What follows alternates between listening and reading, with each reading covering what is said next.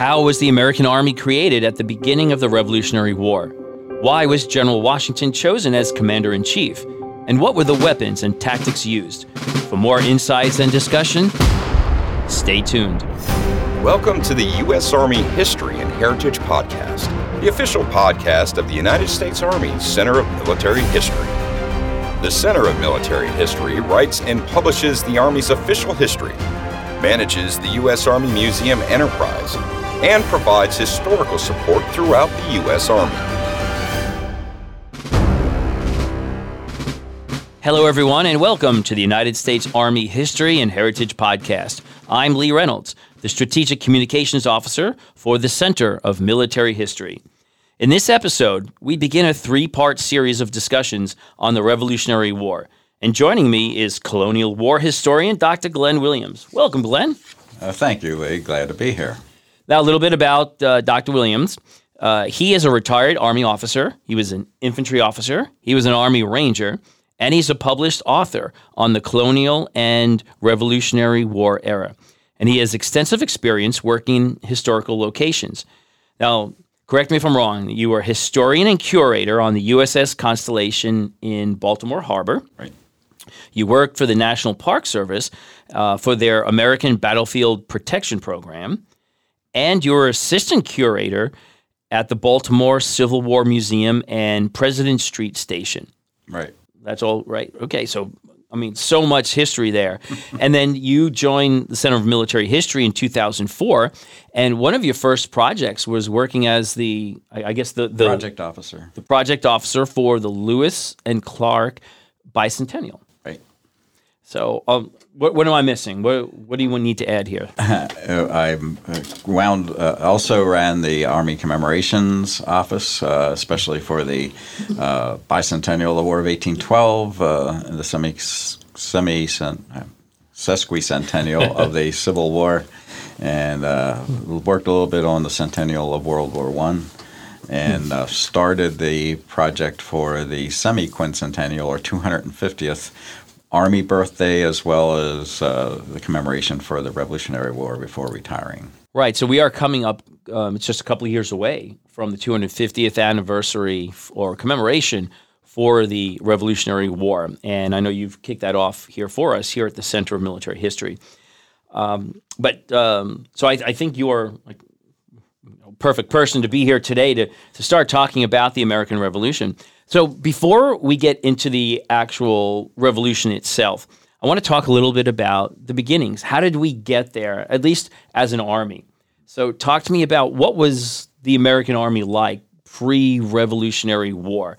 I believe it had to do with militias. Yes, uh, uh, most of the colonies, uh, except for Pennsylvania, had a regular militia establishment. Uh, this comes from an English tradition that started several centuries ago with uh, something called the Assize of Arms, uh, where free men were required to have weapons, uh, train occasionally, and assemble on the king's command to form an army.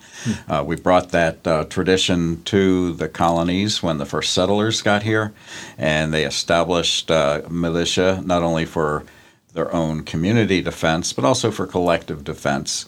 And from these militia organizations, sometime the king would call for standing armies from among them militia, and the volunteers were taken from the militiamen, uh, like during the French and Indian War, uh, and uh, then returned back to their militia status. So we had a militia establishment at the very beginning, and it's from that militia tradition um, that the U.S. Army grew. In fact, uh, the National Guard uh, traces its lineage through the, the, the first muster of Massachusetts Bay militiamen uh, back in the 17th century. Oh wow! So yeah, the, so that's what it, we looked like as an army was all these individual militias, Right. not one combined standing army in the No, United States eh, or no. in, in when the we did have standing forces, they were commanded by the. They came under the British establishment. All right, so now talk us through the crises that led up to the forming of the army for the American Revolution. Uh, well, as we all know, uh, the French and Indian War, which was the theater in North America of the Seven Years' War left uh, Great Britain with a big war debt, which they had to repay.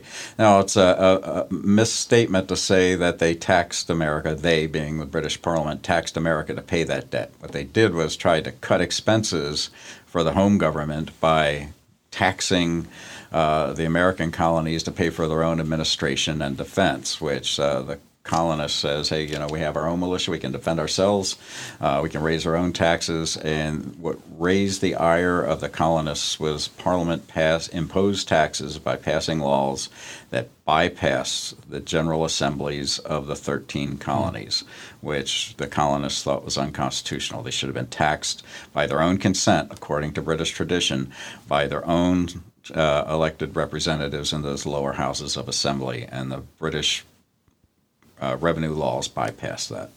So, did that lead to the establishment of the Continental Congress? Eventually, yes. As the uh, uh, several laws, the Stamp Act, uh, the Townshend duties, uh, things got progressively worse. Uh, those were repealed.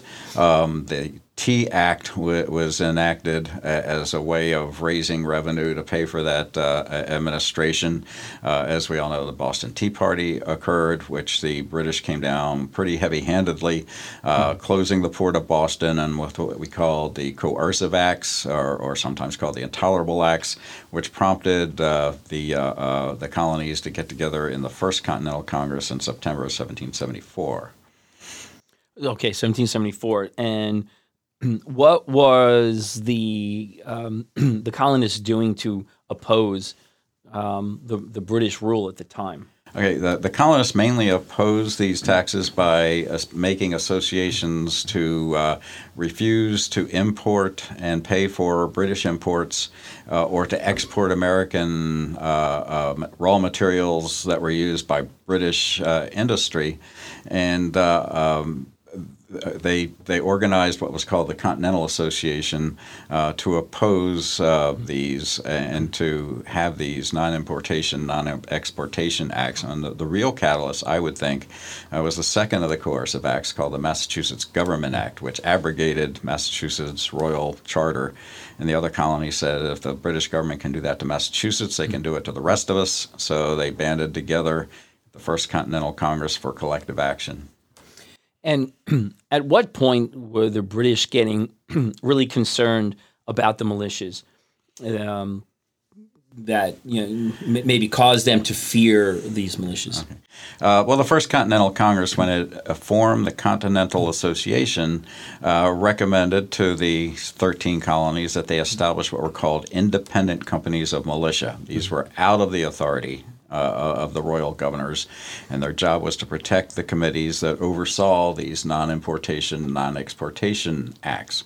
Um, uh, and also when the uh, um, when the British abrogated the, the, the Massachusetts Charter, uh, the Massachusetts House of Representatives broke away, formed their own shadow government, hmm. started mm-hmm. collecting their own taxes, stockpiling their own weapons, and organizing the militia under their authority, and not the royal governors. And so that's mm-hmm. what really got them concerned. And this kind of leads into that fateful day of April 19th, 1775, which we now know as the, the battles of Lexington and Concord, because, well, the, the British went on an expedition to find weapons and, and ammunition. If you can explain what happened right. that day. General Gage, who is the commander in chief of British forces in North America, as well as the royal governor of Massachusetts Bay, um, ordered an expedition uh, to march quickly out, uh, about 700 men, uh, to march to Concord, where the Massachusetts shadow government was stockpiling weapons, to seize those weapons, destroy what they couldn't carry. Uh, the, the militia and Minutemen were alerted and started to oppose uh, the, uh, the, the British expo- expedition. Um, some exchange of fire took place at Lexington between the local militia and the Redcoats. Uh, the Redcoats continued on to Concord, uh, where there was a pretty pitched battle, mm. uh, and, and a running fight ensued as the British retreated back to Boston mm. uh, along what's now called the Battle Road, through back through Lexington to mm. and eventually to Cambridge. So we had the British on the run that day. Yes. And my understanding is this is the day where the shots heard around the world. Uh, the shot heard around the world is uh, the one that comes from the, the poem of Con- uh, the Concord Hymn, uh, which is at Lexington, uh, excuse me, Concord Bridge, which was actually the second engagement of the day. Oh, okay. And this is the day that we usually say that the American Revolution began. That the Revolutionary War started. Uh, it ceased being a rebel, uh, ceased being a uh, uh, redress of grievances, became open rebellion, and eventually, down the road, became a war for independence. And so, what did the, so this was April nineteenth, um, and what was the reaction with the Continental Congress? How what did they do as a result of this? Well, this was, like you said, April. The Continental Congress convened as the Second Continental Congress in May. Uh, they passed resolutions for all the, the colonies to establish militia that could uh, repel uh, the British. And eventually, on June 14th, 1775, they resolved to raise um, 10 companies of expert riflemen, six from Pennsylvania, two from Maryland, two from Virginia, uh, to serve as light infantry for the Army at Boston. The Army at Boston at the time was a Massachusetts Army, and uh, with this act, uh, it also became the Continental Army. So the uh, so the Continental Army formed June 14, 1775. Um, but they didn't know that yet in Boston. they did not know that in Boston, and the what was called the Massachusetts Army of Observation had the British under siege. Um, they decided to move a little closer and established a, a redoubt on Bunker Hill, and mm-hmm. then moved down a little further and established another on Breed's Hill. The British reacted. We had the Battle of Bunker Hill. Mm-hmm. Uh, although a tactical British victory, it was a Pyrrhic victory uh, in, in, that it was, uh, the, the, Massachusetts soldiers inflicted horrendous casualties uh, on the British as they tried to attack. The British thought they could just show their bayonets mm-hmm. and the Americans would melt away, but they didn't. They didn't. They, they stood. They stood firm. Eventually, they did have to withdraw. Right. They but, started running out of ammunition, and weight of numbers started to tell. But it was it was a show of force, and it, uh, it really gave a lot of morale, a morale yeah. boost to the the militia or the Continental Army at the time. Uh, that's right. It showed that the British Redcoats were not invincible. Right. And now at the same time, and of course, in, in the day they couldn't have known that in Boston, but um, Congress also determined who the commander in chief was going to be. That's correct. Within a couple days, they had decided on, a, they elected actually, um, George Washington, one of the uh, representatives from Virginia, to be the general and commander in chief of the Army at Boston, the Army of the United Colonies, and all forces raised or to be raised uh, for the defense of American liberty. And when did Washington actually take command of the army in Massachusetts? He actually travels to Cambridge, where he assumes command of the army on the 3rd of July, 1775. And his first general order uh, notifies the members of the Massachusetts Army of Observation that they are now in the pay and service of Congress, making them part of the Continental Army as well. And uh, tell me a little bit about before we get into some of these uh, these battles. Tell me a little bit about what the militia looked like. Were they, of course, in, in, in that time frame, were they just all white males, or you know what? The, the laws of the various colonies required every able-bodied white male citizen usually aged between 18 and 45 or 18 and 60, depending on the colony, uh, to have a firearm, uh, a cartridge box, and ammunition, uh, a, a, bayonet, uh, and to assemble on occasion for training, which they follow the British 1764 manual and training. Mm-hmm. And uh, so people had to bring their own weapons? Yes, uh, that that was one of the requirements. Um, they they had to have their own weapons to train with. If they were called into service by the king or whatever authority at the time, uh, they would be rearmed with a more standard weapon to make ammunition and logistics a little more easy. Mm-hmm. Uh, but basically, they trained with their own weapons. Right. And in an alarm, an emergency, they would use their own weapons. Mm-hmm. And then, and you said there were some some freed slaves that were yes, uh, the, especially in Massachusetts, we know that uh, after the 19th of April, uh, or maybe even on the 19th of April, mm-hmm. some freed black men or um, slaves with their owner's permission or as substitutes for their owners mm-hmm. served in the militia and the Army of Observation as well. And were those, did, did the black men, were there were they separated or were they mixed in? They stood in the they stood in the ranks with their white comrades. Okay. And there are also some Stockbridge Indians as well that uh, volunteered and served in the Army of Observation and later the Continental Army as well. So all right, let's so let's transition a little bit about some of these early battles. Um, so after after Bunker Hill, wh- where did the fighting take place?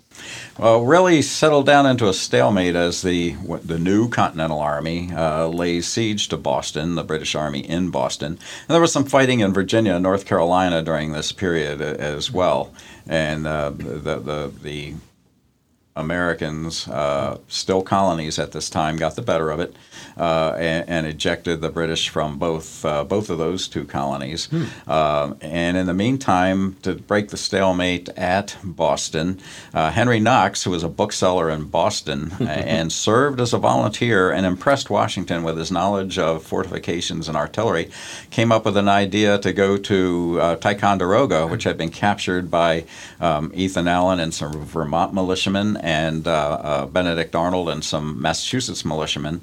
Arnold actually inventoried all the guns there, and Knox said, "Let me go to Ticonderoga and Crown Point, pick out some heavy artillery, bring it back to Boston, and we can use it in the siege." And that's what they did. And um, they mounted them on a place called Dorchester Heights, uh, which made the city of Boston untenable, and put the British Navy in the harbor at risk, and the British evacuated Boston on the 17th of March, 1776. Yeah. So the the movement of the artillery, I think this is kind of epic in uh, a moment in in uh, American military history.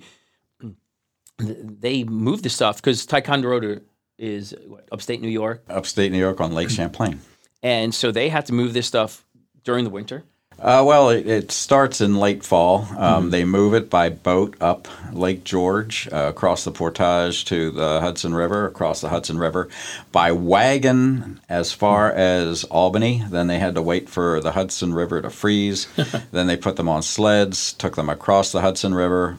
Over the Berkshire Mountains and eventually into uh, uh, Cambridge, where Knox proudly presents General Washington with what he called a noble train of artillery. And uh, again, as you said, it, it, it forced the British to withdraw from Boston. Correct. So where did that army go?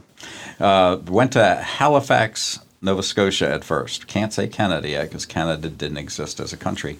Um, but the, the British were going to react. The Empire strikes back. Uh, and uh, the uh, British mount the largest expeditionary force they had ever mounted. And it comes ashore at Staten Island in present day New York. Uh, they eventually cross over where Washington's army had set up some fortifications uh, on Long Island near the, the, the present city of Brooklyn or borough of Brooklyn. Uh, the British win that battle. Um, they push the Americans all the way back across New Jersey, across the Delaware River, and into Pennsylvania. All right, and um, so let's leave that there for now, and uh, I think we'll get into more of the battles in in in the next episode.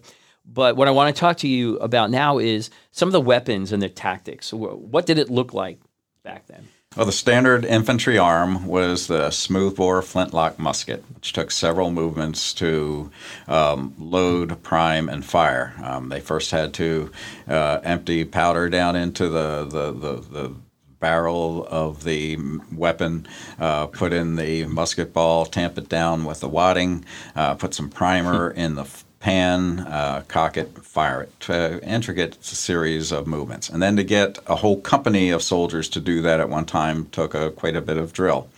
And this was essential for the linear tactics of the time.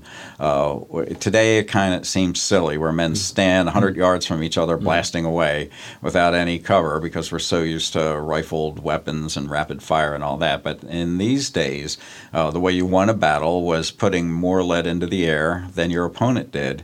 And then once you sufficiently weaken the enemy to attack with the bayonet to finish them off. Um, so you see the long lines of, of troops uh, facing each other. And we shouldn't get the idea that when they fired a volley, we call it volley fire, but it didn't always everybody fire at once. It was a very intricate system of what they called platoon firing, where a regiment was divided into divis- subdivisions, which was basically two companies, uh, and uh, two subdivisions made a Grand Division, and the two Grand Divisions made a regiment, and the sequence of firing presented almost a constant rate of fire from different parts of the line, uh, and not all one big volley usually. So there was constant firing. And I think this gets to the, the point about how technology really drives tactics. Yeah, uh, because the, these weapons were uh, smoothbore. Um, they weren't rifled. Uh, they they were inaccurate by our standards. Uh, so uh, casualty numbers are surprisingly light in these battles, uh, and. and like I said, it, it, took to whoever could put the most lead in the air and then attack with the bayonet, who determined winner or loser in these battles. So the bayonet was a was an important Bayonet was very important. I mean, you have a weapon that only fires three shots a minute uh, uh, before it starts getting jammed up with mm-hmm. spent mm-hmm. powder. Uh, then you have to finish the battle with a bayonet, uh, and uh, um, you know you're not going to reload after you fire that final volley. Mm-hmm. And when you make the attack, you don't have time to stop and reload. So the go-to weapon is the bayonet. And then cavalry was there cavalry? There was cavalry, uh, not huge numbers like we'll see in the Napoleonic Wars in, in several years. Cavalry is mostly used for scouting. Uh, when they do fight, they usually fight dismounted. Um, hmm. There are some fights where both sides, uh, cavalry remain mounted as they fight, but generally they would dismount to fight uh, and uh, used in an auxiliary scouting escort messenger role, not usually in the, the big cavalry charges that you'll see in the Napoleonic Wars. And then finally on artillery, what was the the role uh, of artillery on the battlefield? Uh, very interesting. Um, artillery uh, basically, again, is smooth bore, uh, muzzle loading. Uh, you had three basic kinds of weapons. You had the gun, uh, which was the cannon that fires a solid projectile on a flat trajectory. Um, the cannonball is called shot. Also fired grape, which was smaller cannonballs clustered around a center pole. Uh, and then you had canister, which was a can, uh, like a can filled with musket-sized balls. Uh, those are basically uh, what was used by the gun. The howitzer uh, fired its uh, projectile, a shell, exploding shell, on an arced trajectory, uh, usually so the shell would explode over, above, or within an enemy formation. And then you had the mortar, uh, which fired bombs, uh, high angle fire. Uh, the bomb would go off to destroy installations, fortifications, or send fragments among enemy personnel. All right, great. Um, thank you, Glenn. I, I think this is a, a, lot of great in, information about the beginning of the American Revolution. And just one more tidbit here um, I, American Revolution, uh, Revolutionary War, there is a difference from what I understand. Can you explain that? Yeah, it's often used interchangeably, but if you read into it, even the people at the time will tell you American Revolution started with the Stamp Act of 1765 and goes all the way until uh, the U.S. Constitution is adopted in 1787 before it's ratified. Uh, the Revolutionary War, sometimes called the American War in those days, mm-hmm. uh, started on the morning of April 19th on Lexington Green uh, and ended with a British evacuation from New York in 1783 after the signing of the Treaty of Paris. Very good. And that's something that I learned today. So thank you, Dr. Williams. I'm always learning something from you, actually. Um, now, uh, as we close the, this episode, um, one of the things that I ask all of our guests is to share with us some what I call Whoa trivia. Some trivia that's going to, you know, wow people about the era, the, the discussion that we just had. However, since this is the Revolutionary War era, uh, we call this the huzzah trivia the, uh, I guess a huzzah was the term, uh, the hua of the day, if I believe. If I, if I understand yeah, we call it that. All right. So, what is your huzzah trivia to share with us today? I, I think that the there is a distinction between militia and Minutemen. Sometimes we tend to use those terms interchangeably. Uh, in most colonies, the militia writ large was more of a body of available manpower to be used in an emergency, and every free white male citizen over the age of 18 uh, was usually required to participate. Minutemen, on the other hand, were select militia. Um, they trained more often. They were usually younger. Um, they were ready to go anywhere within uh, the colony on a minute's notice, mm-hmm. hence the name. And uh, when they trained, um, since they did train more often, they were paid at the same rate as a British regular private was for the days they trained. Uh, and you know, we, we tend to say, well, the, the, the militia was like the National Guard. I say no. The militia, I mean, the National Guard is more like the Minutemen of the day, men who trained as an avocation, who got paid, uh, and who are better and, and better trained, better organized, and better led. And I think that the National Guard used the Minuteman as as a logo. The the National Guard uses the uh, the image of the Minuteman of Concord, which mm-hmm. is at Concord Bridge today, um, as the basis for their logo. Great, great. Well, great, great trivia and great insights on, on all of this information. Thanks so much, uh, Glenn, Dr. Williams, for for your time today. And I think you're going to be joining us for um, the uh, the second in the series on the Revolutionary War. So that'll be on the, the next podcast. But thanks so much for joining us today, Glenn. Thank you, Lee. And if anyone wants to learn more about the Revolutionary War or Army history in general, I encourage you to explore our website at history.army.mil. And if you want to experience Army history every day, visit our social media sites on Facebook, Twitter, and Instagram. And make sure you like and share them so that we can get more people excited about Army history. And please join us every week on this podcast for more in depth discussions about Army history as we cover topics from all eras of U.S. Army uh, history, ex- examining battles, soldier experiences, equipment, weapons, and tactics, and lots of HUA or Huzzah trivia. So if you love Army history, you don't want to miss an episode. Thank you for joining us today on the United States Army History and Heritage Podcast. For the Center of Military History, I'm Lee Reynolds, and until next time, we're history. The views expressed in this podcast reflect those of the speakers and do not necessarily reflect the views, policies, or opinions of the U.S. Army or Department of Defense. For more information about the Army's proud history and heritage, go to history.army.mil.